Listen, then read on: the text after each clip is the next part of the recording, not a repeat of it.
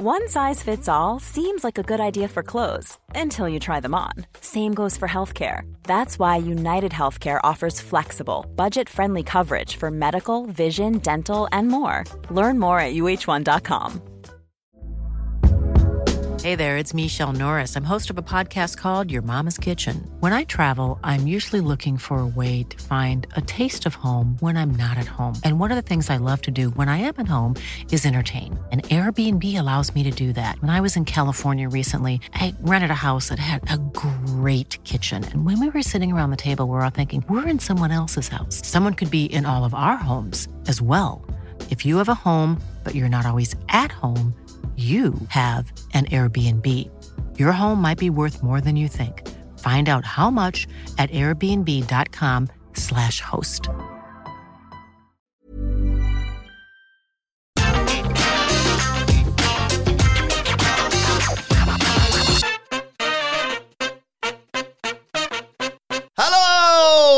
Welcome to the Raw Review. I'm Adam Wilbourn from What Culture, joined by the Dudley Boyz of What Culture, Michael Hamflett and Michael Sidgwick here to review everything that happened on last night's episode of Monday Night Raw. But before we get into it, if you're a fan of this sort of thing, make sure you subscribe to What Culture Wrestling on either iTunes, Spotify, wherever you get your podcasts from for daily wrestling podcasts where we not only review Monday Night Raw, but also SmackDown, NXT Dubai, oh, AEW Dynamite, AEW Rampage, pay-per-views, premium live events, backstage fights. We have interviews, roundtable discussions, and a roundup of the week, complete with a bloody good quiz, of course, on wrestle culture. As I said, though, joined by Hamflett and Sidgwick to review Monday Night Raw. And I know people are going to complain straight away by going, You're talking about AEW on the WWE podcast. But don't worry, later on today, we will be sitting down to talk about All Out and the All Out Fallout as well. Very good. Uh, with everything that went on backstage. So much so, we may not even get chance to re- preview uh, NXT but oh tonight, but we'll deal with all that and Worlds Collide stuff tomorrow. I realise that's just a lot of stuff to throw at you, but it's been a pretty crazy few days. Point that to one side. What did you make of last night's Monday Night Raw, Hamflett? Well, so I thought this was a very good Raw, but with a, a booking complaint so egregious, it would be something that wouldn't be out of place in the pre Triple H regime. And uh, uh, the game has still got a good snap because he's picked the perfect week to do something as egregious as this. We'll get to it during the review. Something that, like, I'm going to go in two footed on because it was absolutely terrible, but never in his career. Well, he's always been master of timing. Has he picked a better time to do this? Because absolutely nobody will care. The bar is still low. Uh, criticisms are still very generous. He's coming off the back of a hugely well received event almost unanimously, like finished finished debates aside, uh, there was one thing on the show that was absolutely terrible, but the fact that this was so terrible, sticking out from what I thought was otherwise a good episode, in itself is kind of a compliment and like not a bad time. If you didn't think I could shoehorn an AEW reference into this podcast, Wilbourn, were you f***ing born yesterday? uh, look, right, I'm sorry, but it's just, uh, we all deal with parallels and all the rest of it um, in the wrestling media game. In terms of where Triple H is at in this honeymoon period, I'm truly starting to think, based on the controversial finish to Clash at the Castle, kind of a mid roll last week, and some pretty egregious booking decisions, as Hamflett points out, this week, where it's kind of leopards can't change their spot stuff, where maybe it, that's the equivalent to the post full gear 2019 period for AEW where I was like, does this suck ass? Um, but And by the way, this guy hyped on the Fed on Saturday night, so that's that's as earnest to take as it gets Yeah. because that was just one of the finest moments of my life. I think WWE rules. And I was like, what match was it during where I said that? The Uh, Clash at the Castle? I think it was in the main event because we were just like The drama was they're doing the Hogan. Warrior stuff and they're nailing it. Like I'm the biggest critic of the Roman Reigns cheat code formula.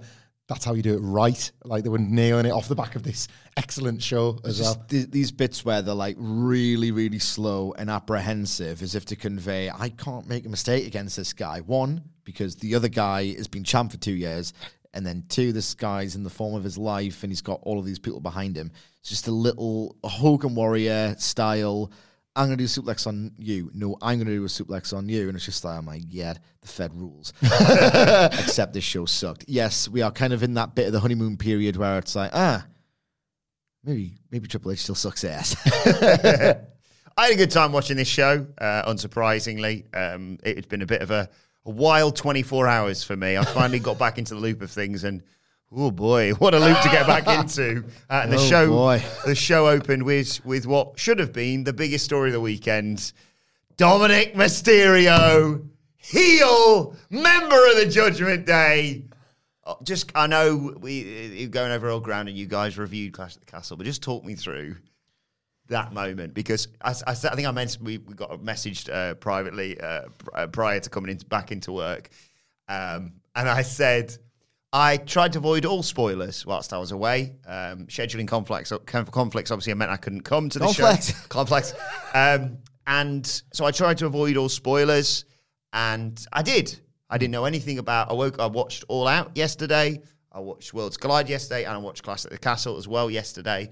And one thing I couldn't avoid due to the sheer number of tweets, Instagram messages, tags, all that sort of thing, was obviously Dom betraying his own father, as we said all along at Clash at the Castle. Just like we always said, as we said all along, there had been, I mean, we knew it.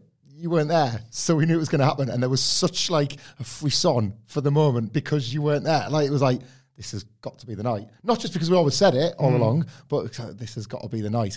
Um, there would been, you might have missed this because obviously you were on the Friday, there had been a bit of. Um, uh, chatter on Reddit and Twitter and in the you know last minute prediction articles and stuff like that. There'd been this suggestion that they were going to go with something daft like an electric chair spot, but like we'd kind of made it clear that like we were always more into the traditional Eddie Guerrero turn. Yeah. I don't know where that came from, but the uh, yeah. And I want him to lose his shoes in the process. a shoe clean up Edge's ass. Like people saying, why has he kicked off one of his shoes? Wait a minute, where's his other one? it's stuck in the gooch. It's stuck in Edge's Mickey gooch. Like, it, it was absolutely exhilarating. And uh, I think you were there in person based on anybody that listens to this podcast that was also in the building because we were up and screaming and popping. And then immediately, yeah, the, the tweets started coming. It wasn't just the small concentrated area of a running gag popping daft at it. This was over out the ass in the building, as was Edge. Like genuinely, to be a little bit earnest about it, was a genuine moment. Yeah. Um, in the career of Dominic Mysterio, I thought he kind of sucked ass tonight, though. I like this. I guess we'll get to this. It's a nice segue actually into this. Um, we described this collectively, and Sidgwick hit the word first before me.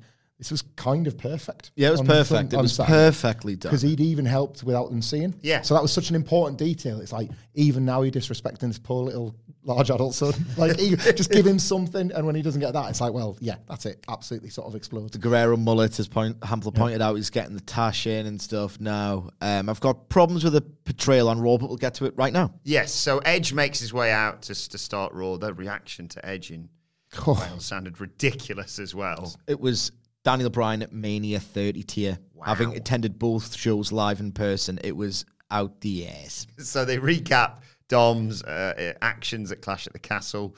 Uh, and Edge talks about his relationship with Dominic and knowing him since he was a kid. And he said, I wonder if it's because I was, because I speared him accidentally. Actually, I thought we cleared that up a few weeks back.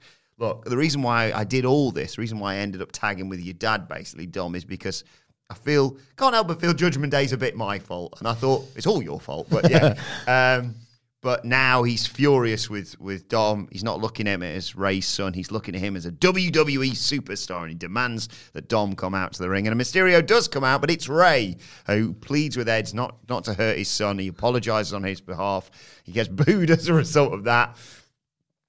Uh, and Edge came back with a nice line saying, "Look, he's old enough to drink. He's old enough to drive. That means he's old enough to accept responsibility for his actions."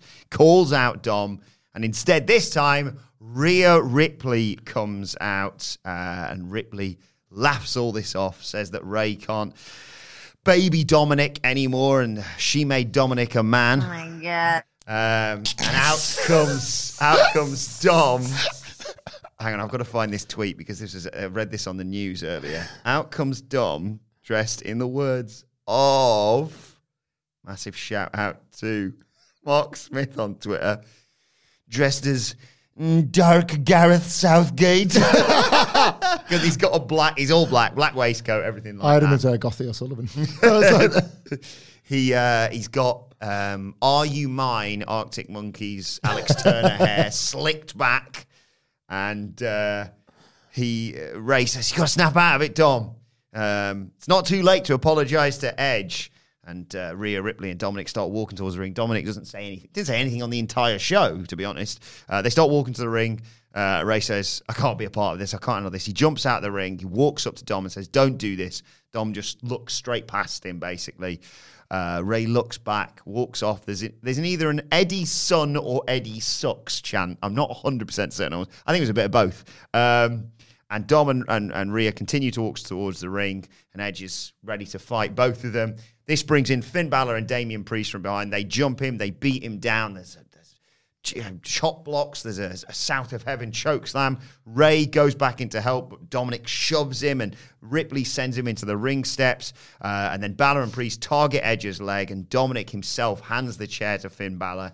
Uh, um, it gets put on Edge's leg. Balor coup de grace the chair onto Edge's knee, and uh, Judgment Day walk out, arms around their newest member, Damian Priest. So proud of him, and uh, they announced that Edge has gone to a hospital at, Yeah. at the end of all this. You know those dynamite segments where we're all so positive about that, like kind of the takes are just sprawling and all over the place, and there, there's no sort of like chronology to it. It's like I love this, I love this, I love this, I love this. I think that's where I'm going to be with this, and by the sounds of it, Sidgwick's not going to be as positive, which is great for all those dweebs that are so desperate for fucking balance all the time. but uh, I love this, and I love this for a lot of reasons. Like I just really enjoyed this segment. Certainly, in contrast to all the real life aggro happening on one side, I was bang game for some soapy Coronation Street nonsense. So I think the timing of this was quite like ex- inadvertently expertly Yes. placed against the real life absolute carnage taking place on the other side. So this was just daft, silly sports entertainment that was my cup of tea because it was. I thought it was superbly well executed. Um, Edge was very good and believable in, as you say, like laying out the difference between the Dominic he would rather be friends with and the one he's going to have to deck. So, like, I thought that was like you didn't necessarily need it. It was quite there was a lot of exposition there, but I thought it like kind of created this delineation between like so in two weeks' time when he's absolutely battering his best mate's kid. Think about that, like the sort of I'm gonna have to beat the sh- out your out of your son like that. There, you do have to get there, and I thought fair play. They're actually trying to mm. get there. Similarly, you knew Rey would go down the route of I'm I'm not going to do that, but then them also getting to the place where Rey would initially let it happen before being torn on whether he should. Because it's like you're beating up my kid, you're beating up my son. I like that. I like the the the Rey later on backstage promo going, "I will never ever hit my son." Meanwhile, Billy Gunn, cool. See you on Dynamite. like that's it. Logically, you are supposed to get there. You know that that's like a, a big thing to get over. But wrestling just sort of accepts it sometimes. Yeah. So I quite admire them going to that trouble.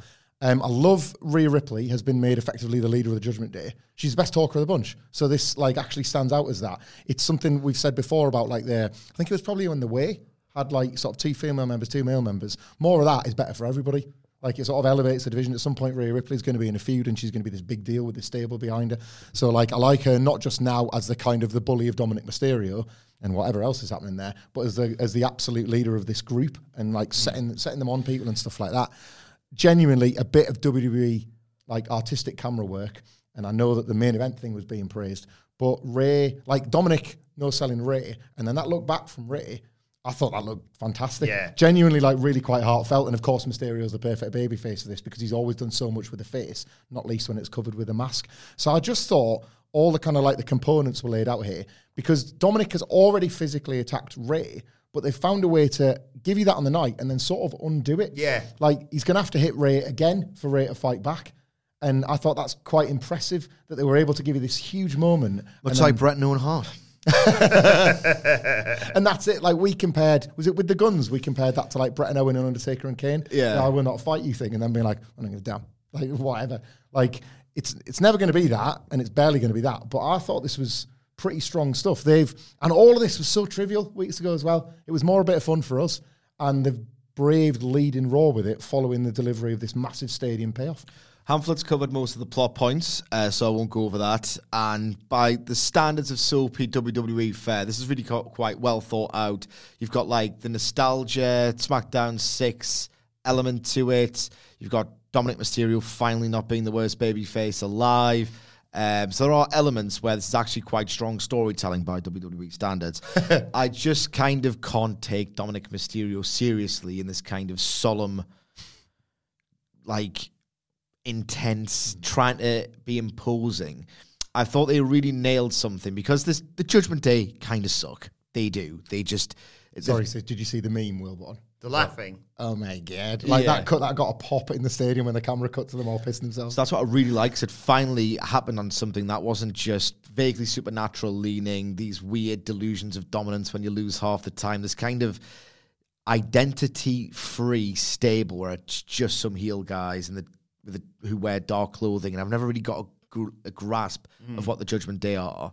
When they all fell about pissing themselves, I thought that's wrestling, that's Yeah. emotion, that's something distinct. I can get on board with that. And I kind of thought they would pivot into that direction where Dominic could be like a really obnoxious, like the guy's meant to be stylistically reminiscent of, like and aesthetically, Eddie Guerrero. And he can't be intimidating because he looks like his he's 12 years old and had a growth spurt. So he'll never ever be intimidating. So why not go the full hog with Eddie and just start being more mischievous and like obnoxious and I just can't he's not imposing and I thought it almost fell apart because I was expected to buy that. Well, more on this a little bit later on. Um, one of my guilty pleasure favourite storylines right now is followed up next. The Miz and Ciampa. The Miz just consistently no selling, kidnapping and assault, basically, by pretending that if you don't say his name, it's okay. He doesn't want to talk about it. I think this was with Megan, uh, but most Megan and Leaving emails read on a Friday afternoon. yeah. Uh, Megan and Sarah tried to ask him about it throughout this show, and he doesn't want to talk about it. Instead, he's just really happy to be facing one of the most dominant, terrifying men in WWE inside of a steel cage, because that means the other guy can't get him for a bit, basically. Uh, but as they're walking through, they see something that looks less like a Dexter Lumis thing, i.e., a bin on fire, and more like something to come very soon a flipped car. You flipped like I love that as a calling card, a flipped car. that's it. A Dexter must be here. Like, did I misread this last week? Um, because I'd like I was very busy doing kid stuff because it's still the school summer holidays because the system still doesn't work. Are But they back now? T- tomorrow, man, What? I know, I Sorry, know. Sige. That's your line. what? tomorrow. Anyway, um, was there a bit of a Ultimate Warrior in the Mirror element to the Miz and Dexter Lumis last week? Because that was dropped this week. Like I read it last week. It's like, hey, the Miz can that guy Dexter Lumis. The Miz can see him, but like all the wrestlers and the refs were like, what's the problem, Miz? It was like, well, it's Dexter Lumis. I think I think they took it too far. There was a bit where Dex Lumis was a security guard, and Yeah. then when Miz turned around, it wasn't. So I think you're meant to see that through his own point of view. But it falls apart in the arena because thousands of people go, "Hey, there's Dexter Lumis," and Champ is meant to be going, "What?" I'm glad they've like literally tipped a car on top of that element of the Yeah. story, and it's like, nah, he's this he's this constant present murderous threat. That's, See, what, I- I that's saw- what we're doing. That's who he is. I saw that as Braun being like, oh, flip this on the way to the ring. It was meant to be Braun. Yeah. Like an actual nice Oh, little that's- detail. I would never even which consider makes that. the actual Braun thing all the more stupid. So Miz is so rattled at everything he's seen. He's now Yep. like, do you know what? There you go. Didn't even pick that story bit up as I was watching because It's quite cute. Yeah, that's nice. Uh, and then we got the uh, Fatal Four Way number one contenders match. It was the New Day versus Alpha Academy versus Los Lotharios versus Street Profits. Um, with the outlaw rule gone, I should point out, because Kofi and, and Xavier are in. And I think Garza tags in Kingston, and Xavier Woods is the other legal man. And they slap hands like, okay, we're going to go out. We're finally going to have a fight. And Woods just lays down. Kingston goes to pin him, and they go, oh, bollocks. Uh, which is, me and Andy were talking about this on the news, is, is really confusing. I get it. I'm hopefully it's not obviously not something they're going to revisit anytime soon, ever again. But they brought in the outlaw rule uh, after the New Age Outlaws pinned each other basically Mm. in a triple threat to uh, triple threat tag match to, to become I So think they won and lost, but they won Exactly. because it's Vince That's- Russo. God damn it! So anyway, uh, that happens. Big brawl breaks out. New Day clears the ring. Double dive to the floor. Go to a break. Uh, Humberto hits a back suplex on Montez Ford. Uh, Ford fights back. In comes Dawkins. Looks amazing again. Runs wild. Launch Kingston sort of pounces him over the top rope onto people at ringside. Uh, then Dawkins hits a dive. Ford and Angel Garza give uh, Xavier Woods a double superplex. Humberto goes for a moonsault, but Woods gets his feet up, and Humberto bounces off Woods' feet into a German suplex from Chad Gable. Oh my god! So good. Uh, Otis splashes Woods off the second turnbuckle. Kingston dives in to break up the pin. We go to another break. When we come back, Ford slams Otis, goes up top, but Ford doesn't see Gable's make a, made a blind tag. The Lotharios cut Ford off. Kingston Woods and Dawkins goes after them. The Lotharios hit double moonsaults. Ford hits a frog splash on Otis, but Gable's the legal man, comes in, grabs the ankle lock on Montez Ford. Everyone's laid out. It looks like he may get the submission victory. And then all of a sudden, Braun! Braun's music hits. He comes down and just kills all of these twats. He just wrecks everyone. Security. Uh, he does the choo choo train, and falls over, sends Otis through the bloody. Flat on his fucking ass. sends Otis through the, the, the, the barrier, uh, slams Dawkins through the commentary table. Looks great, by the way. Uh, and I said this on the news, uh, Hamflett. Uh, if you'd have said to me a few weeks back, Braun Strowman's coming back to WWE, I'd have gone, oh. But then I saw him last night and I was like, yes, here he is. Right. Can I, sorry, can I just do this one first? Because sometimes it's WWE when you throw it to him all the time first. I've got nothing else to say. Sorry. It's a fed. It's all right. Um, I know you do it with AEW and WWE the other Yeah. way around, but I just I do actually have a thought. Go on. I do actually have a thought here, right? They kind of ruined literally their own gotcha moment, right? By doing something even dumber. So I'm watching this and I'm thinking, where are the Viking Raiders? Yep. Because they've just annihilated week after week after Yeah. week the New Day and then beat them handily in a match. And they are not as good as them, apparently, to warrant the, the title shot. And then I thought to myself, hang on, we can bury this, and you can also bury the AEW tag team division at the same time because it's the same thing. Yes, FTR number one ranked, but they obviously have plans to do something with them with the AEW titles. In the meantime, and if you do it now, it kind of ruins the heat. It's that wrestling thing Yeah. where, in Triple H's defense, and this would look so much better if I don't know how it looks better actually, but the optics of doing a four, fatal four way contenders match, and that goes also are Viking Raiders, the fifth best team after they have been established as the destroyers of this division, was stupid. But you know for a fact Triple H likes them. He's been booking them strong. It's just a, they can't work the Usos because WWE tends to shy away from heel versus heel matches, and he's got bigger plans for them that don't involve them losing. Mm-hmm. Otherwise, those bigger plans can't happen. Look, it happens across both promotions. It shouldn't, because AEW I hold to a better standard. But I thought, you know what? These tag team contenders are just as useless as the other. Well done. They're on equal footing, for whatever the hell that means. And then they do something worse by killing the tag team division outright by having Braun Strowman beat up four tag teams. And the worst thing is, this match was hot. Yep. Yeah, this was a great match was match. really, really hot. So, um, like there were a few contrived moments, but it, it was mainly so breathless and so creatively worked. And I don't know, it's one of those things where it's the other side of the coin. When two teams work together to the point of numbness, and yet they still create magic, it's almost more impressive. Like when Alpha Academy and Street Profits were doing their sequence, it was These nuts. no, it wasn't. It was actually. It was actually. Oh my god. Sorry about that. That's a complete. By the way, by the way, these nuts are hanging out. So it was. it was, in fact, oh my god, because they weren't together so well. It's just a slight tweak on their their usual sequences. So that was great, and then who cares about them afterwards? Because singles wrestlers are better. This was.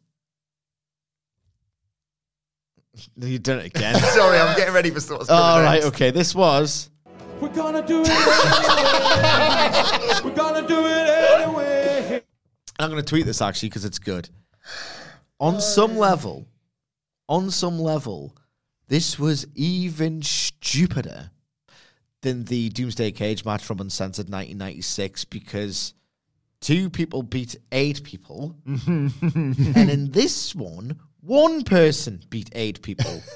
Absolutely ridiculous. Triple H is meant to like tag team wrestling, isn't he? Revival, DIY, American Alpha. Mustache Mountain, Undisputed Era, several great tag team feuds and matches. And Gallus. Shut up, man. Yeah. And he's just kind of killed the division here. That's probably hyperbole, but it's certainly going to make me cautious. And the whole point of the Triple H era is don't express caution, bask in the honeymoon. And now I'm thinking, what are you doing? I'm sorry, this is going to get likes. So when you talk, I need to get this. This is a good tweet. I just, I just, you know? I, I was so, so overwhelmed by seeing Braun Strowman back. I didn't think about any of the tag teams. And then afterwards, I just thought, I'll just have Chad Gable cut a mint promo where he says, Oh, we basically had it won until someone sent Braun Strowman down to beat the crap out of me. Yeah, I have no doubt that they fixed this because, um, the, like Triple H has already proven that he kind of can make things make sense. But I tried to articulate this when he took over was that what I was looking forward to with WWE was being able to be angry for the right reasons again. You know how if you were ever like we were all long too dulled by Vince McMahon's product to be angry anymore. Funny enough, somebody came up to us over the weekend, Wilbourn, um, at one of the What Culture live shows, and everybody was great, by the way, and we'll be saying that for weeks and weeks and weeks. Mm-hmm. Everyone was awesome. It was so nice to meet everybody, and said that they discovered wrestling, the channel, everything else, blah blah, blah through your rant after Hell in a Cell and Seth and the Fiend, right? Oh, yeah. And you were like, I remember. you were genuinely annoyed at the catastrophic demise of this character, right? Whereas that was kind of where we all fell in love with the Fiend for being useless, for being mm. part of a useless entity, and that was WWE because it's like, well, this is of course what they were going to do. They will just ruin everything mm. because it's this mindless nonsense, right? We weren't angry in that sense in the way that you were. That was probably no way back for you under Yeah. Vince McMahon's WWE after that point. I'd rather be angry for the right reasons, and I think this is what that is. I, like I was more annoyed than I think Sidgwick over the Viking Raiders element of this because I was like, well, hang on, yeah, I, like I didn't like that feud at all, but I was asked to invest in it and take it seriously when the match came around, and it does, and they win. And I know there's no rankings, but there's this idea of rankings, and it's like, Yeah. then it's like, yeah, where are where are the Viking Raiders? Because you've not told us that they're fighting the Usos next week, so they're not having a shot now. It's not like winner of this match fights winner of Usos Viking. Yeah, Raiders. yeah, yeah. You've just put them on island for a second. You've had this match because you've set it up for Braun Strowman to squash the guys. So why have this match to squash the guy? There's a 24-7 division you evidently hate. The Use those. Doomsday Cage. Yeah. Yeah, just for the tweet. Evidently, evidently hate these dweebs in the 24-7 division. Yeah. You're not even featuring it. Use them, number one. Number two, if you absolutely must do this, Braun Strowman Rex people that could never possibly see him coming. Don't work me, an invested audience member, by giving them 15 minutes of a credible, Yeah, like, great. credible eight guys fighting for the right to be number one contenders. Have them go less than 30 seconds and then have Braun come out and none of them be ready for it. We're like, oh my God, it's Braun Strowman. And then he wrecks them. And it's like, Braun is now going on this. They're going to do the run this angle where he's going to do, he says he's going to do SmackDown, doesn't he?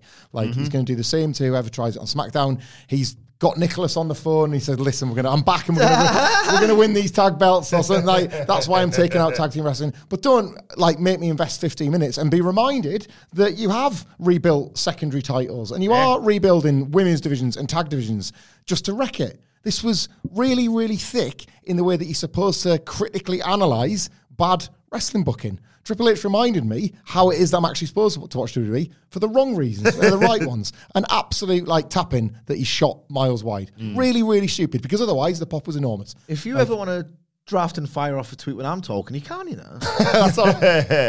Yeah, I just I've got no memory. I would have forgot by the time I left the studio. Hey, I'm Ryan Reynolds. At Mint Mobile, we like to do the opposite of what Big Wireless does. They charge you a lot, we charge you a little. So naturally, when they announced they'd be raising their prices due to inflation, we decided to deflate our prices due to not hating you. That's right. We're cutting the price of Mint Unlimited from $30 a month to just $15 a month. Give it a try at mintmobile.com slash switch. $45 upfront for three months plus taxes and fees. Promo rate for new customers for limited time. Unlimited more than 40 gigabytes per month. Slows. Full terms at mintmobile.com. Here's a cool fact a crocodile can't stick out its tongue. Another cool fact you can get short term health insurance for a month or just under a year in some states. United Healthcare short term insurance plans are designed for people who are between jobs, coming off their parents' plan, or turning a side hustle into a full time gig. Underwritten by Golden Rule Insurance Company, they offer flexible, budget friendly coverage with access to a nationwide network of doctors and hospitals. Get more cool facts about United Healthcare short term plans at uh1.com. Hey there, it's Michele Norris. I'm host of a podcast called Your Mama's Kitchen. When I travel, I'm usually looking for a way to find a taste of home when I'm not at home. And one of the things I love to do when I am at home is entertain. And Airbnb allows me to do that. When I was in California recently, I rented a house that had a great kitchen. And when we were sitting around the table, we we're all thinking, we're in someone else's house. Someone could be in all of our homes as well. If you have a home, but you're not always at home, you have an Airbnb. Your home might be worth more than you think. Find out how much at airbnb.com/slash host. Uh, that was then followed uh, by another tag match. It was the women's tag champs Raquel Rodriguez and Aliyah versus Yevi and Nikki Ash. Skip. Oh, skip. I can't be. It, it- failing up. That's Triple H for you. Like, I did think you just had a title shot. Triple H's booking. I'm sorry, I know I said skip, but I'm, actually going to talk about the match. And I know skip means skip. I've worked. I've worked out what Triple H's booking is. Right. This isn't applicable to it, but between the main event and the uh, Braun Strowman thing, right? Triple H's booking tactic is to do something stupid to justify a pop, and he and he thinks the men's uh, the means uh, justify the ends. Uh, Is that the other way around? I don't know. I think it's the other way. I think. Yeah, the ends I, like, justify I the also means. like it if you got the right, wrong way around. the ends justify the means. That's his approach to booking. What an idiot. Uh, yeah, the challengers here lost to tag team champions that we know are on a lower tier Yeah. at Worlds Collide on Sunday, and saying, "Well, now we're going to take on Toxic Attraction." So we've not been friends on the main roster for a week. Make minds up. like, like Triple H is asking me to watch all of this stuff, and because we love 2.0, we do. Like, you've got to make this make sense. So there was a development here subsequent to the match, wasn't there? Yes. So again, something stupid to make something happen. Like this match shouldn't have happened, but it only happened to make something else happen. Why don't you make things happen in like this? Um, what I would like to describe is a is a logical sequential chain of events. That's better storytelling. Bold strategy, Carl. That's a better strategy than doing something dumb that makes no sense just to arrive at uh, development. He's an asshole. Also, of all the weeks to do a skit where you've got a backstage scuffle, reference it. Be a dick. Be a dick on television. Like, Yeah. it was. It was like a, they had a little bit of a fight, whatever. It's like treat yourself. Can you Treat yourself. imagine? You should treat himself. Can you imagine? In like, I love. It's the ultimate 4D chess game from Triple H to just be above it. You kind of make it happen, and you do your moves in the sh- in the shadows. But he's not a poster. He's not a message board not. poster, and this is kind of how he wins. I'm above that crap.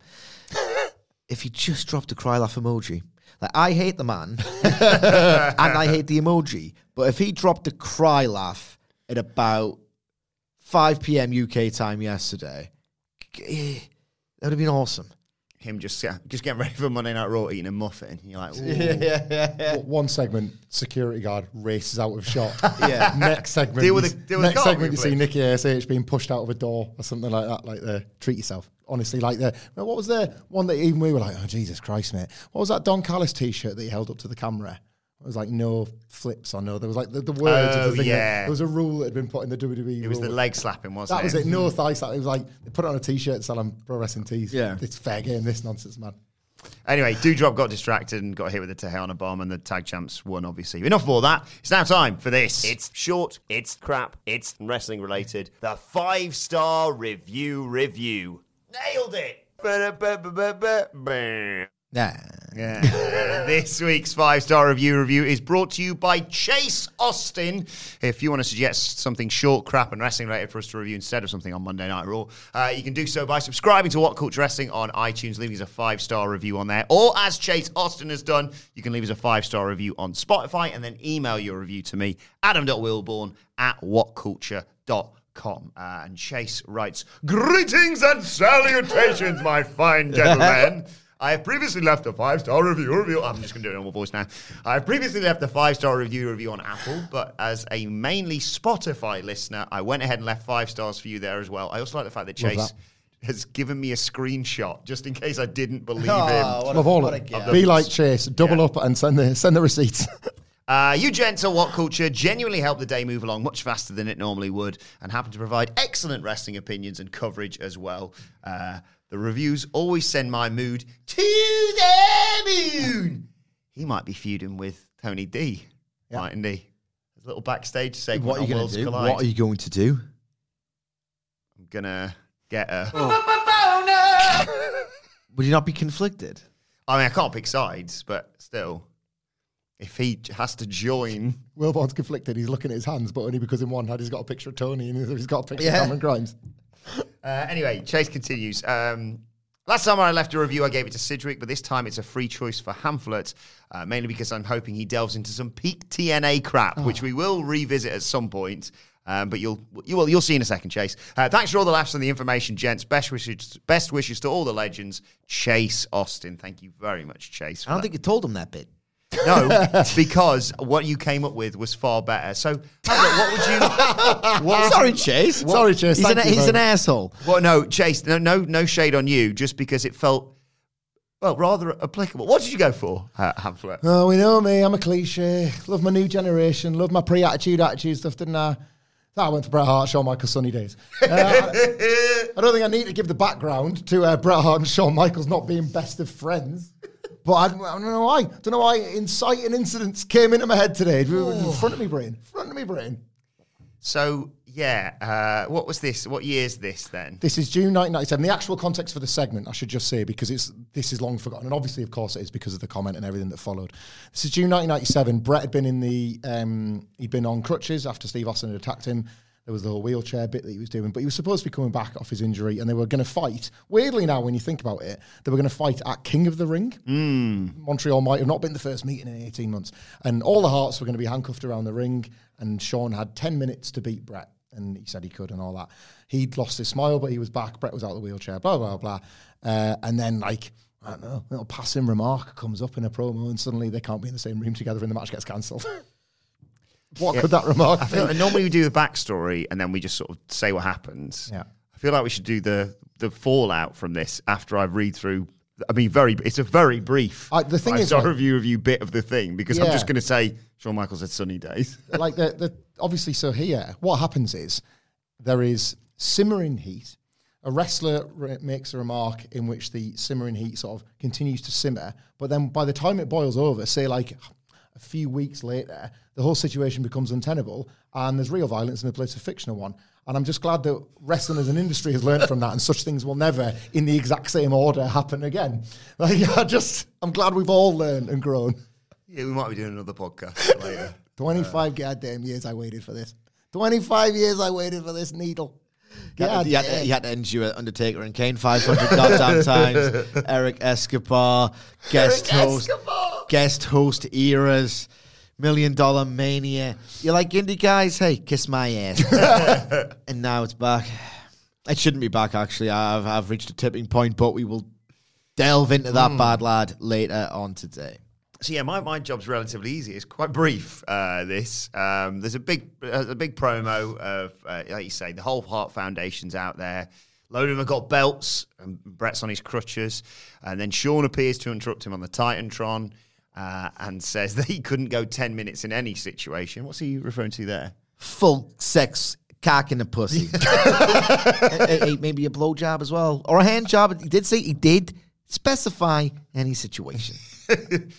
And uh, Ten minutes is uh, oh. Fred, gets his, Fred gets his own cock in his hand. He's a sharpshooter. ten minutes is uh, Too long for me. ten minutes ain't bad, is it? Pretty, uh, pretty, pretty good PB.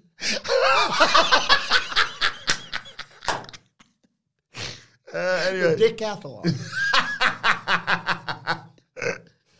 So uh, Bret Hart says, "Listen here, Shawn Michaels," and Shawn goes, "Shut out the way, Bret." Basically, he says, I love this. Like, hey, hey, shut up for a second. I'm about to ruin your goddamn marriage. I'm going to blow your life up. Oh, no. like, they're, they're doing the, they do, they're, they're shooting, and then yeah, he's pulling out a heavy artillery.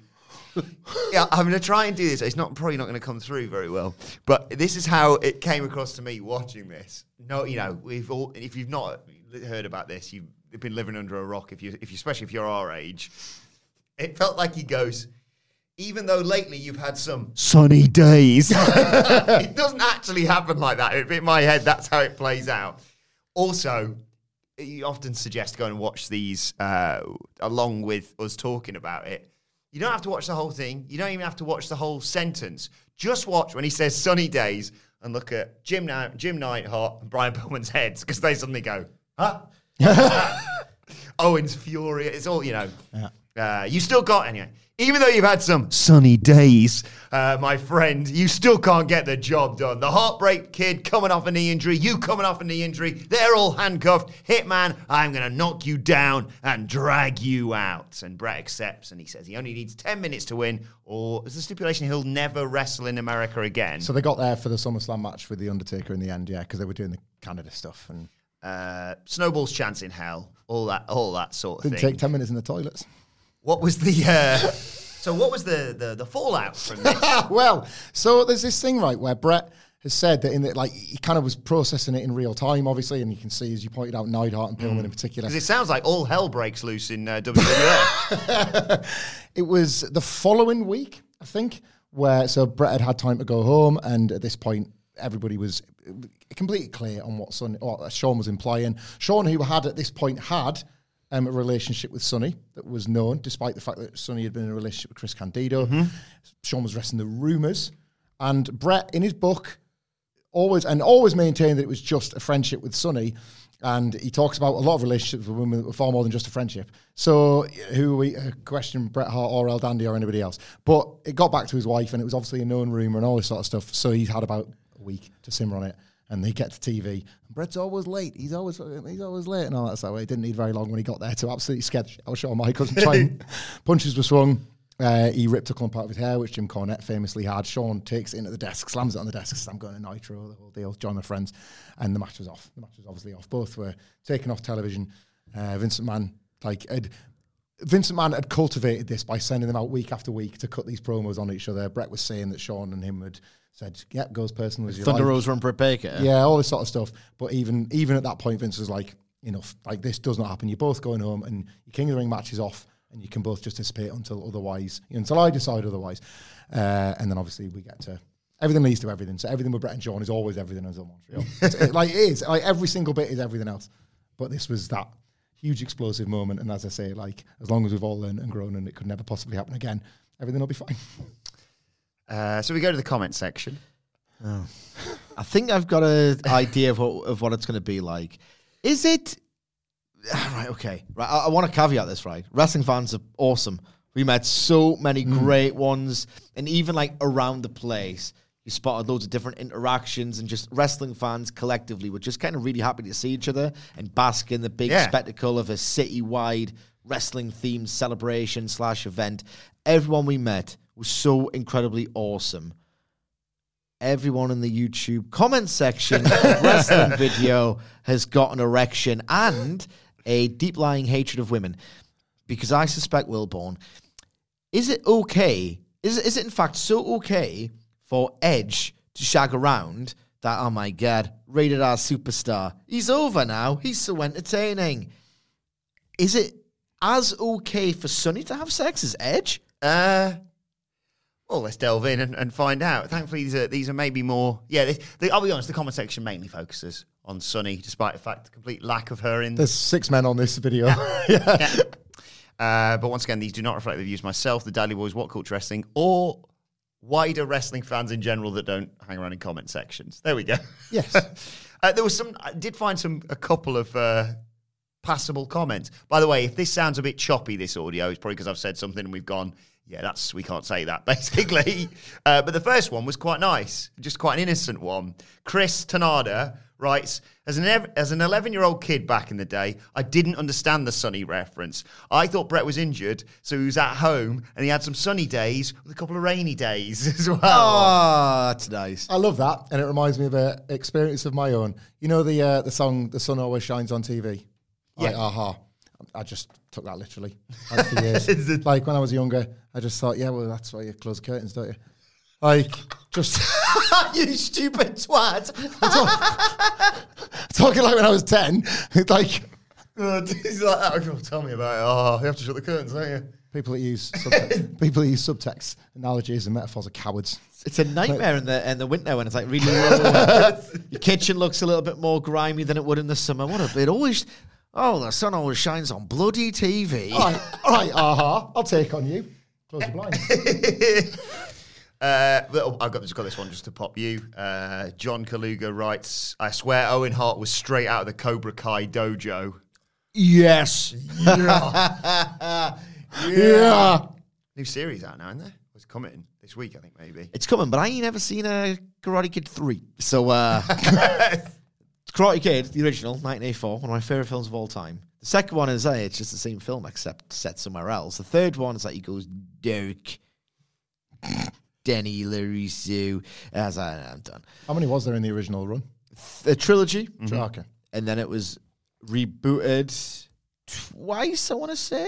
Yes. Because wasn't there one with a chick in the 90s? Yes, I think so. And, And there then, was one was Will Smith's kid. yeah, and it was Jackie Chan in that one as well? I believe so, yeah. Is Cobra Kai going to do like the Game of Thrones thing where like uh, the books aren't finished? Yeah, we're making TV now. Catch up, asshole. Uh, right, now into Spitshine Tommy's comment. Shawn was so high in this promo, I checked myself into rehab after watching it. Shawn's said He's on record, it's Allegedly, fine. He's, allegedly. He's on record it's as saying alleged, he's he's on okay, record. He's yeah, on he would record. turn up to Raw in no condition to perform. He was at his. He was an angry young man. That was always the line, wasn't it? yeah, Shawn was an angry young man.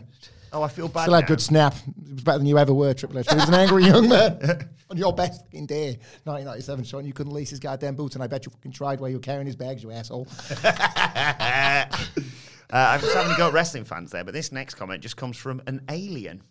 Uh, an alien writes, oh, I don't know what's more tragic, the way Sunny's life turned out, or the number of potential offspring I lost to her. Oh my god! I'm fairly certain Sunny's life. I, I think. Uh, Yeah, yeah, I think so. If uh, you know, if you're answering that question earnestly, uh, sorry. In, in case there's any readers who didn't get the subtext, to Yeah, that, yeah, sorry. Just in case there's any readers who didn't get the subtext to the comment, read it. Read it again. Uh, I don't know what's more tragic, the way Sunny's life turned out, or the number of potential offspring I lost to her.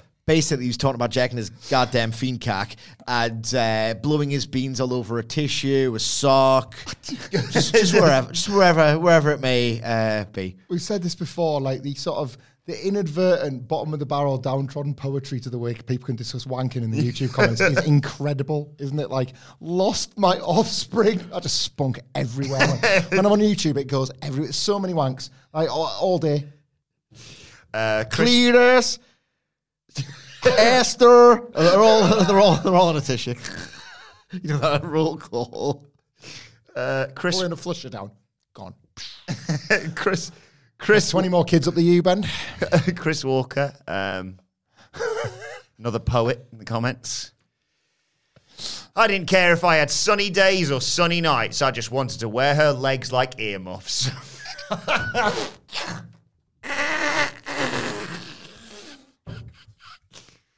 Uh, why are they so horny? I don't even think the guy realised ear uh, muffs. I don't, Hey, even wait a think, second. I don't even think he put that one together. Uh, what did it gain from this? It's my favorite thing of all time. What do the things gonna happen? Like some- one of them starts, hey, if you're reading, I want to wear your legs like that. yeah, it's the one they hope that they spot the comments and go, let's see what this Chris is up to nowadays. I think I want to marry you. It's three years later. Let's check him out. Uh, I like this one from John Doe, unsurprisingly, in the comments. Uh, this isn't even that bad. It's just that- I'll be the judge of that. I'll be the Fair judge of that. Um, it's just the, the the the writing, the way that they've worded this. it's written eight months ago, so yeah, still still 2022. Sonny was the best in the 90s. I always rock with cute, bodacious blondes. I'm just 21, but I rolled the old school way. I've not heard someone say the word bodacious outside of us taking the piss out of Matt Riddle for about 20 years. Oh my god! I just love Audacious. how it always, always. You know what we should do is a little test for next week or like a, a week in the future, Yeah. right? Is uh like the most tonally wrong time to get your cock out on May, just to see how depraved they'll go. Like I'm, I've got an example on the top of my head. Let's go through. Uh, casting mind back, I think it's like late 2015 or there or thereabouts, and there's been awful lot of really unsettling speculation online uh, about Daniel Bryan potentially having to retire. You know, he just came back from injury and just as quickly he's gone again. And an announcement that he's, you know, he himself has an announcement to make, and he comes out and in genuinely one of the most moving moments in the mm. history of that show. He comes out and says, "I have to be done. Like I hate this so much. There's no other way. I, I have to be done." And there's a much better speech. I'm obviously reducing it down and paraphrasing. And then someone out there, right, is shed a tear, wipe it away, and think, "Hang on, Daniel Bryan, married to Brie Bella. I want to blow Brie Bella's back out." They gu- guarantee, guaranteed, you'll get that. Yeah. Uh, final comment uh, from This Is Not Me. Is that actually you doing a disclaimer? Or is it's there. We'll just do a both cut to cover what back. right. It needs the groan as part of this. Does it need it? It feels Does like anything I feel, need it? I feel like he's he's implying it. Ugh, Sunny can make a straight woman get wet.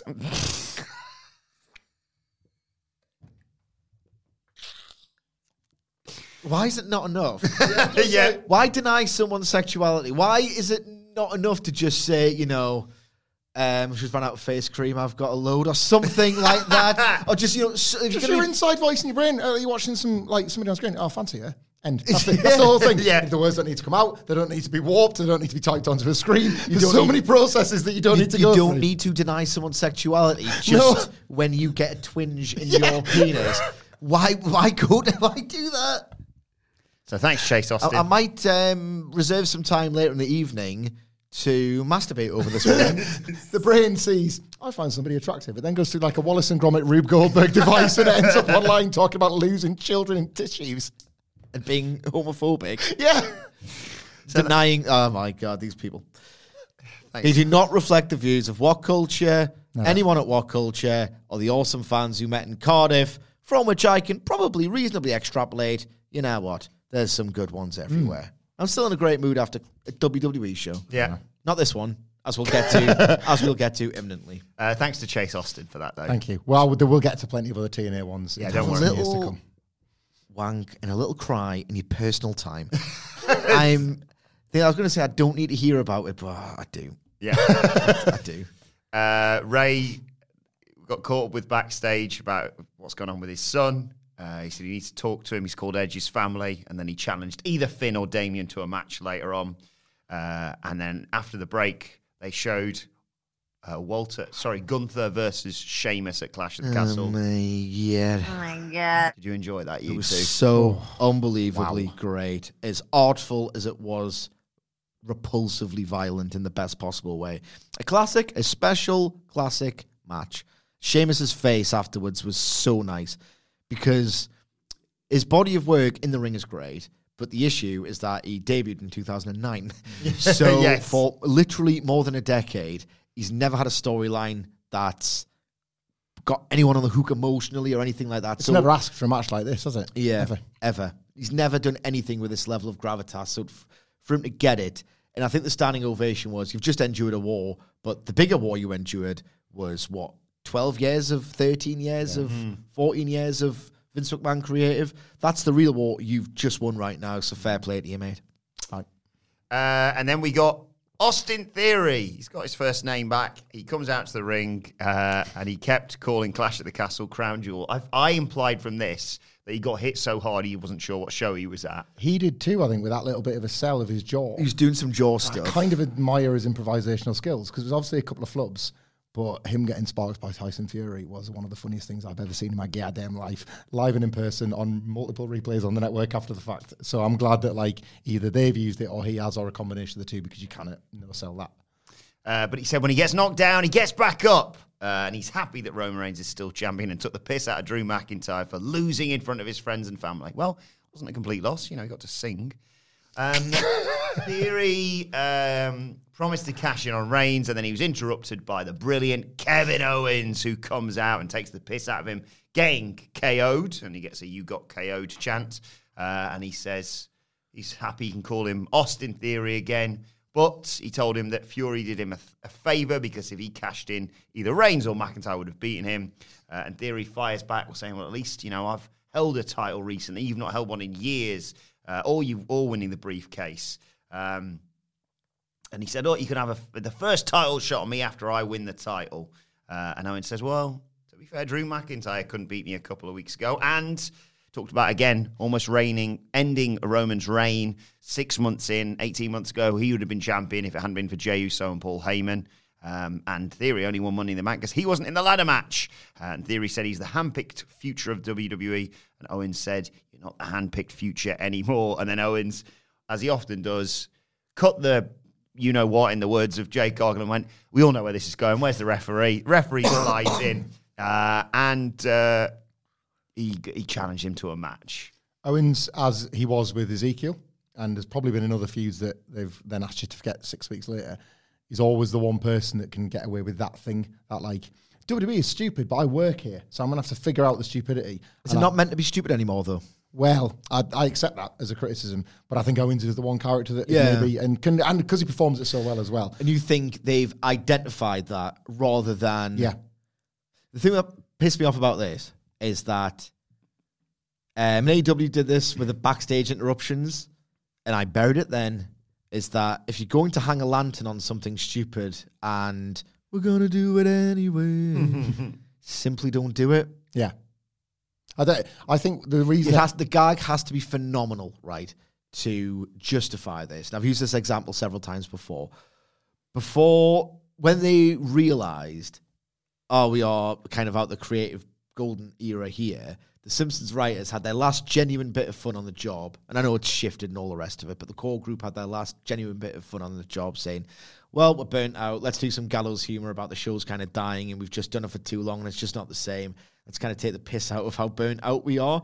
And it was really funny. Like, there's gonna be a robot, maybe, or something like that. Uh, maybe woman, what Marge might get in trouble again.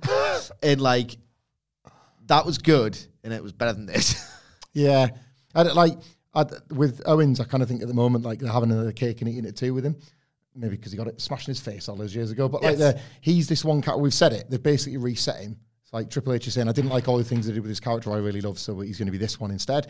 They've immediately inserted him to something of importance as relates to Roman Reigns and Sami Zayn and all that kind of thing. But they're now including the fact that he believes he would have ended Roman Reigns' title run ages ago. So they're still trying to include what he's been doing all these years, even though at the same time they're trying to say, yeah, but it's actually the real quiz is right now. Yeah. So I think that's what I'm saying. I would Sidgwick's bang right there. Like you just just don't do it.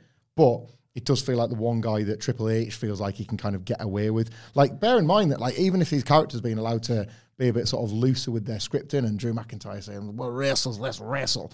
Like that isn't the second scripted dig at Vince McMahon through this Austin Theory character. So that's Triple H. Again, he's using Kevin Owens to be like, hey, Dad, I told Kev, you got to stop saying that about you on screen. He's right now. Call him an asshole, Kevin. Hate that guy. Uh, they had a fun match, uh, Austin Theory and Kevin Owens. He beat him up a lot, Not basically. being rude, I've got good content ideas, so. Um, Owens goes after him after Theory jumps out of the ring immediately. The bell batters him. Cannonball in the corner. Frog splash off the apron. Um, they go to a break. We come back. Theory's coming out chin lock. Owens powers out of it. Two stiff clotheslines. Goes for a swanton bomb off the apron, but uh, Theory gets his knees up. Uh, eventually, when we come back from another break, Owens fights back, knocks Theory off the ropes, and manages to hit that swanton bomb for a nice near fall. Owens hits a super kick. Theory dodges the pop up power bomb though and sends Owen into the post, and they brawl again around ringside. And then Owens takes this horrible bump, head back first into the edge of the steps, basically. Horrible looking spot. It looked like he might be counted out. Theory goes for a superplex, but Owens out of nowhere counters Fisherman's Buster, pop up power bomb, stunner, one, two, three. I am glad that the Masked Magician signed for AEW on Sunday because I need him to explain one of WWE's secrets and how the hell you take that bump and don't hurt yourself. Because Owens has done that a few times before. And he likes those bit. I remember when he was in Ring of Honor and he used to like call the weapons toys and he would want to create the most ridiculous mega structure with which to hurt himself with. Like, what's the trick other than getting six concussions? Because that looks absolutely horrible. And as much as I love Owens, he knew that was going to get spoken about and gift and all the rest of it. But like, he was pretty much up and fine and winning the match a couple of minutes later. So I'm not even sure the deployment of it was as effective as it could have been. First couple of minutes, and then he has to spend the rest of the match recovering because it's so brutal. Yes, here I'm not so sure. I uh, the match was pretty good. The match was pretty damn good, and this is obviously the um, flashpoint of it, most worthy of discussion. Can I just shock you? I think good camera work got this over because there are times, and what I mean by that is 999 times out of a thousand, where you should just let the move be when you are filming it. Because if you cut away to the impact with something like um, a lariat, you miss the fact that, oh, they're really hitting each other in the safe space, and you miss that visceral, oh, he's hit someone. With an aerial, you miss like the actual arc and agility and athleticism required to pull it off. With something like this, you kind of want to obscure how the how it's done, not celebrate how it's done. Um, it just cut away, and I think that he didn't. His back, the back of the head, didn't hit the point of the stair, but just a flat surface. So it's kind of like a very because Kevin Owens is so skilled. I watched this a few times, and I think the back of his head hit the flat surface, but the camera obscured it. So that looked like the point, because that's what everyone's looking at. Is oh, he's going to hit the point. point, and in your head you think, oh, he's done it. Um, so I think they employed a bit of camera trickery to the point where realistically it was just a more risky version that Owens was talented enough to pull off of, say, a suplex on the ramp where the back of your head is naturally going to collide with that thin grate of metal. Mm, fair play. Um, we got Miz and Ciampa again backstage, um, saying he's going to win the US title tonight, basically, and they kept calling Dexter Lumis he that shall not be named. Damage controller walking to the ring. I think this is when we saw uh, the Nikki Ash argument, uh, and I, I- sorry, I just want to point it out again. The idea that conflicts can happen in the background genuinely gets over the idea that these people have interior lives. Yeah. The idea in wrestling is ridiculous of the week goes by, you just switch off because it's a show, and then you magically get annoyed again when the cameras are rolling. It's a dumb wrestling thing that's accepted, but we shouldn't have to accept it mm-hmm. as a form. It can develop, it can make more sense, it can be more detailed and intelligent. And god damn it, that asshole Triple H is actually doing it sometimes. It's a good job. It's a good trope because he's done about 15 of them since he took over. So Yeah. like, it's his favourite thing at the moment. Isn't it? And yet, he still did something stupid to set up something good. yeah. The Triple H era boys. yeah. I'm just actually going to see if the uh, the Roman avatars have latched onto my tweet. I don't usually um, get them anymore, but this one's um, uh, provocative. So uh, yeah, damage control come down to the ring. Bayley talks about winning at Clash at the Castle, pinning Bianca Belair. Three hundred odd days, I think she said before since she's been pinned, pinned last. Um, and Io Sky points out next week they get a tag team title shot because Dakota Kai was correct. She was not the legal person in the match when Aliyah pinned her. And uh, they're just basically saying, enjoy your final week as tag champs, Raquel Rodriguez and Aliyah. Uh, Bayley continues to brag, and this brings out Bianca Belair, of course. Um, Bayley tells her to shush. like that's just spreading. Um, and Belair said, Oh, you know, you think you're so good, you beat me. Let's have a match. Let's have a match right now. And Bayley fires back, No, no, no. It's Labor Day. I'm not working. Uh, she gets booed, and Belair says, Look, you may have your minions, but I've got this. I've got the Raw Women's Championship. Uh, and as long as I've got the title, you're not in control. And there's a nice moment where you just see a second of doubt flash across Belair's face when they when Bayley sort of infers, Yeah, you're the champ now, but I've got me and these two goobers, and you're all on your own now. And eventually, anyway, eventually nothing happens. They they walk out the ring. Bayley says she doesn't need to prove anything, um, and uh, we need to focus on next week. Kai and Sky are going to become the tag team champions. Um, and sh- and Bayley says, when I'm ready, I'm going to win the title one way, moves Dakota Kai forward, or another moves Io Sky forward. Fairly on the nose, but uh, I mean more Bayley and Bianca Belair. I thought this was good content, excellently performed. Um, the loftiest sort of comparison I can make to a like three person group, a trio in WWE would be the Shield, right? And so often the whole point was is that you could have the strongest, toughest babyface, an Undertaker being, or a Rock. They were two big examples at the time. But the whole point was if you just suggest, even for a few weeks at a time, that these trio were to be feared, then when all of a sudden they surround you, then you're in trouble, right? And Bianca Belair sold that fantastically Yeah. well. And it was time to do that with Damage Control because they had a really strong performance at Clash at the Castle after a fairly middling start to life on the roster, right? In the matches they lost. We knew that the legal woman thing was going to come up. So the loss was going to be shrouded a little bit in controversy, but they still lost. They mm-hmm. still got pinned one, two, three. So it was like, right, well, how do you come back from that? The match did an excellent job of that at Clash of the Castle, and I thought this was a terrific follow through. Bianca Belair's selling. Like she showed just enough ass to like treat damage control as a serious act. Bayley looked like a proper leader of a devastating, threatening group, kind of for the first time, mm-hmm. I would say, since damage control were formed. And based on how awesome she was on Saturday, I remain even more certain that that match she had on Raw a couple of weeks ago, which didn't even have a gear, was a last minute Triple H request rather than a like. I think that was a something happened on the day. I need, I got five minutes. Bayley will do because that wasn't that great. And then she was fantastic on Saturday, and it's led me to believe that the match in the crowd that Bayley and Bianca Belair have never had is going to be tremendous as well. I thought this was like a superb bit of business, and Bayley doesn't really need to beat Bianca Belair. Um, so I'm like, I'm quite looking forward to that match as well. Um, I know they're obnoxious, but I love a victory lap because it gives me a runner's high.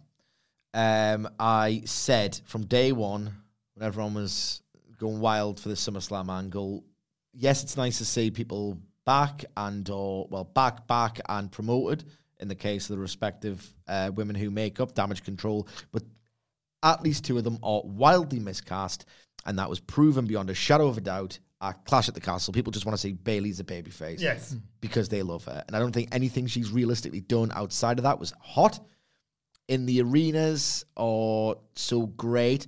But this, as Hamflett points out, was a really, really good version of what I think continues to be a noble failure of an idea. But this is really good. This was really strong. I did like the fact when Bianca Belair was like, "You didn't beat me. The three of you beat me," and Bayley just went, "Yeah." We'll do that again when Why I would we a not do one-on-one that match. Yeah. Yeah. and it was suddenly like, "Oh bollocks!" Yeah, I didn't think of that. Um, Sarah Schreiber chats with uh, Johnny Gargano backstage. Um, talks about Austin Theory's comments about him, and he's just very excited because he's going to be back wrestling next week after nine months, which is going to be a very different landscape to the one he left. Um, I shouldn't be happy about this because I am trying to get away from the culture war. It's ridiculous. But the idea of, oh God, someone's just signed on the dotted line with AEW again. Ooh, looking forward to them not wrestling for ages and just being in backstage segments. Johnny wrestling. Well, like Johnny talking. that did pop me, but that's because of us, and that's not because of the line was any good from from Austin Theory. More like Johnny getting in roads backstage. Uh, then we got uh, Rey Mysterio versus Damian Priest. Uh, Mysterio immediately jumps Priest at the bell, of course. Uh, Priest fires back though, goes for South of Heaven. Mysterio slips out the back, and Priest just kicks him right in the face at that point. He takes over, sends Mysterio into the corner, but misses a tackle, hits the ring post, and Mysterio uses that advantage to hit a series of kicks. Springboard, crossbody, uh, and it looks like he's going for the pin, and he's just like, no, I'm on top of you. That's for my son, you prick. Um, Mysterio fights back, sends Priest to the floor, sliding drop kick that he does, and then, of course, the rest of Judgment Day appear. Finn Balor, Rhea Ripley, and Dark Gareth Southgate. Dominic Mysterio. Um, Mysterio gets a bit distracted, dives off the apron anyway, though, but that allows Priest to catch him with a forearm. Uh, Mysterio breaks free when we come back from another break, kicks Priest in the head, sends him to the floor, hits a huge dive to the outside, sent on in the ring, lionsault, two count for Rey Mysterio.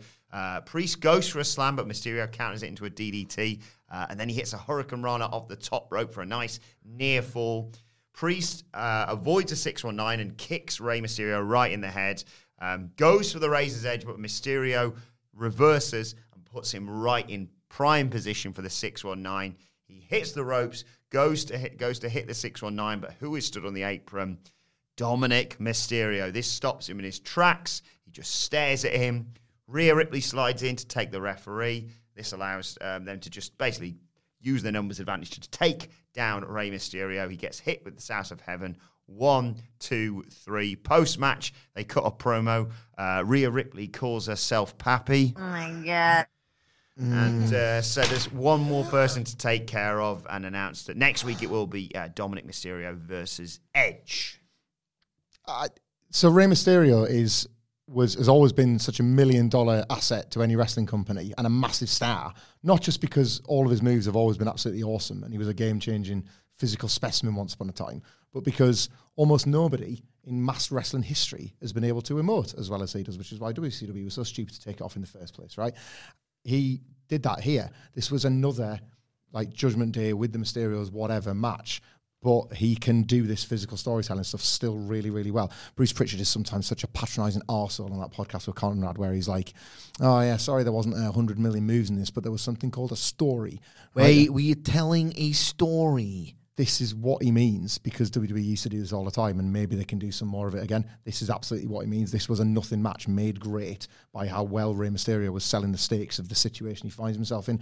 Dominic is canny rubbish, but like Rey Mysterio will work as hard as he can. And to be fair, the Judgment Day will too, and Rhea Ripley and all that. But like the performance, Dominic doing absolutely nothing is ideal for him and completely defined by what Rey does in response. So this was the most effective way of people that still need to kind of like figure themselves out. I thought. Nothing to add. Agree completely. I did like the um, reversal from the South of Heaven because I really thought he was like going to get his little brain blown out. It was so well done. Uh, Sarah Schreiber tracks with Bobby Lashley. I did like the fact that he's like, Miz just thinks he's getting away from Dexter Lumis in a cage match. He's in a cage match with me. And I was like, yeah, I know. It's, he's really not thought this one through. This is a borderline plot hole, actually. Yeah. Like to be honest, I know that like it's it's a wrestling match, and the Miz should feel like oh, I can win a wrestling match. It's Bobby fucking Lashley. yeah. And every situation. Oh, phew, the zombies can't get me now. I'm in the Shark Tank. Yeah. Ridiculous. Uh, they, re- Triple H for you. uh, they recap Braun Strowman, and he's he's walking about backstage. He says uh, he's going to show up on SmackDown. Basically, so we'll talk about that on the SmackDown preview, of course, this week. Then we get a video package of uh, Seth Rollins and Matt Riddle from uh, Clash at the Castle. Um, I just always think of that. Is it called a hematoma? I keep calling it that. The big old lump on on Riddle's head after he got stomped a second time was just. Um, Riddle gets interviewed and he says, "Look, I let my emotions get better of me. I got beaten. I was carried away, but I want to fight him again." And she catches up with Rollins, in a, who's in a preposterous outfit as always, and got his I think heart sunglasses on. And he just says, "No, everyone loved me. Everyone loved singing my song, and bollocks that guy. I beat him, so I'll move on to bigger and better things." Yep. yeah, I, like, I like the development. The rematch is going to rule as well. I like the development. Yeah, I really like this. Uh, and then it was time for the main event, the steel cage match yeah. versus uh, the Miz versus US champion uh, Bobby Lashley. Um, and immediately before the bell even rings, Miz jumps Lashley. They take him out of the uh, out of the cell so that, uh, or out of the cage, sorry, so that um, he can utilize Ciampa, who I think's been brilliant in this role, to just beat him up and, and try and get the advantage. Basically, they trapped his arm in the cage on the outside and Miz hit it with the steel steps to give him the advantage. So when we came back from the break and the match already started in the steel cage, Lashley clearly wasn't at 100%. Um, Miz goes for, hits something, goes to escape very quickly, but Lashley pulls him back down and tries to climb himself, but his arm's too tired. It's the age old thing that you always said, Sidge. If you're a babyface, why are you trying to get out of the, the cage? Why don't you just kick someone's head in? Um, Especially Lashley. Yes. Climbing out of a cage with the Miz in it. Kiss my ears. Even even when he remember when he won the title and they did that whole raw around like the Miz, you haven't got a chance, mate.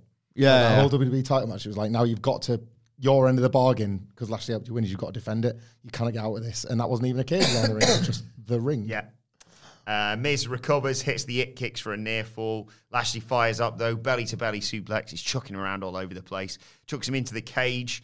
I did think for a split second, oh, careful. Remember when you did that? When you did that, and just like broke the cage.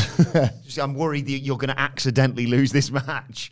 Um, so uh, Lashley sets up for the spear. Miz tries to go out the door. Ciampa tries to pull him out, but Lashley pulls him back in. Uh, and uh, again, he tries to escape. But Ciampa hits the cage with a chair, so Lashley jumps down, and Miz hits this wild running knee uh, for a near fall. Lashley gets back up though, throws Miz, Miz into the cage, go for a spear, uh, but Miz avoids it, tries to escape. Lashley cuts him off. Ciampa tries to help, it didn't work. Lashley gives uh, Miz a superplex. He misses a spear, he hits the cage. Miz hits the skull crushing finale. Uh, that gets a two count. Tries crawling towards the door, but Lashley grabs his legs. Lashley tries to go out uh, instead. Ciampa tries to slam the door in Lashley's face, but he grabs it and just hits Ciampa with it. This allows Miz to attack Lashley from behind, though. Hits him with the cage door numerous times. Looks like he's out cold, but his body's slumped the way that Miz wants to go. So Miz just goes, oh, bollocks, I'll just climb out of the cage instead.